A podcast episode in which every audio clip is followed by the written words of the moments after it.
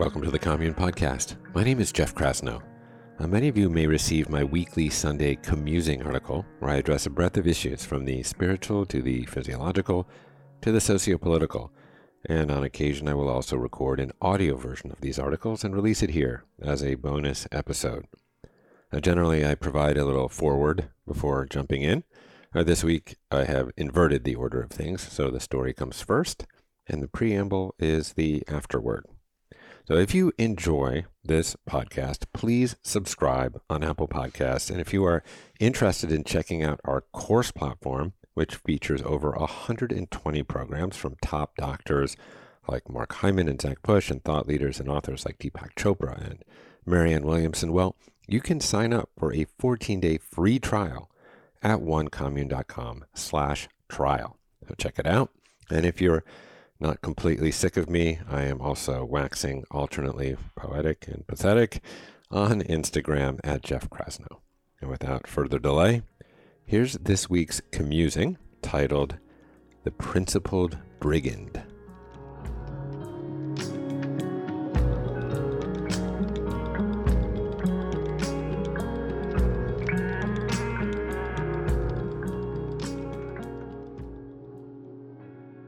How I ended up driving, I don't remember, but there I was behind the wheel on a backcountry Texas road at 1 a.m. Johnny Walker, yes, his real name, sat beside me crooning at the top of his lungs to Steve Miller's Fly Like an Eagle. We were weaving our way back to Austin from a raucous party in the hill country Johnny dragged me to. I deserved a gold medal for escaping with just a couple of beers under my belt. In Texas, go big or go home apparently applied not only to trucks and steaks, but also to revelry. The things I saw. Now, Johnny wasn't my friend. He was my business partner. And to be clear, we didn't choose each other, but reluctantly found financial utility in one another. Johnny had money, which I needed, and he believed I could make him more. Now, we couldn't have been more different. Johnny was a good old boy from Virginia, carpetbagging in Texas. I was a Jewish kid attempting to assimilate among the blue blood Yankees of the Northeast. Blue-eyed, hairless, with bulging biceps, Johnny was a former collegiate pitcher. Chocolate-eyed, spindly, with a bushy chest, I was an ace with a racket. With baseball in his rearview mirror, Johnny's favorite pastime was playing dumb. And as you well know, I'm on a lifelong quest to appear smarter than I am. We were oil and water, playing as peanut butter and chocolate. Every 6 months or so, I would fly to Austin to meet Johnny in order to present financial projections and strategic initiatives and the like. Johnny leveraged these repartees to goad me in various manners. He would play on my eco-anxiety by idling his F-150 outside the coffee shop during the entirety of our 2-hour conference. He teased me endlessly and without remorse about yoga, meditation, and veganism. He'd pull up his starchy polo shirt and grab a chunk of dense pink stomach blubber. "Focus your awareness on this pig fat, Krasno," he'd declare, cracking himself up. Now, whenever I would say something that seemed obvious to Johnny, he would exclaim, "Duh." I told him that duh, transliterated as de, in Chinese as in the Tao Te Ching, meant virtue. But the Chinese have a very different understanding of virtue than we do in the West. Westerners tend to associate virtue with morality and qualities such as compassion, temperance, courage, and humility.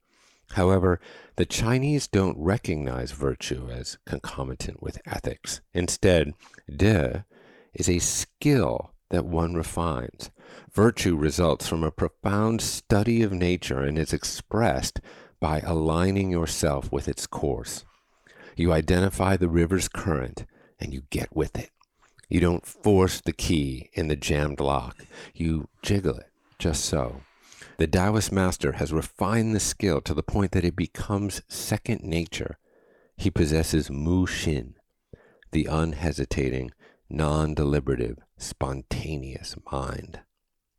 Getting deals done with Johnny was, in his parlance, a bitch. I was never aggressive enough in my negotiations.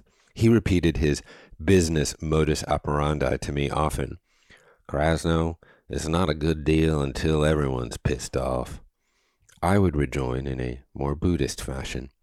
A good relationship is derived from valuing someone else's opinion in equal proportion to your own. He paused. Krasno, it's the same fucking thing. A couple years back, Johnny's wife caught him cheating and levied a sentence that, for Johnny, was worse than divorce, or perhaps even death. No more alcohol. No beer, no whiskey shots, no sake bombs. His penance hog-tied him to non-alcoholic Heinekens, much to his sober chagrin, and earned him his fair share of mockery. The back roads of the hill country were dark and unfamiliar. It was late, I was tired, and about 10 miles outside of Austin, I took a bend in the road a little too tight and swerved to get back in my lane. As I got recalibrated, I looked in my mirror. About 100 yards back were the flashing red and blue lights of a Texas State Patrol car. Shit! Johnny barked at me, "Pull over now!"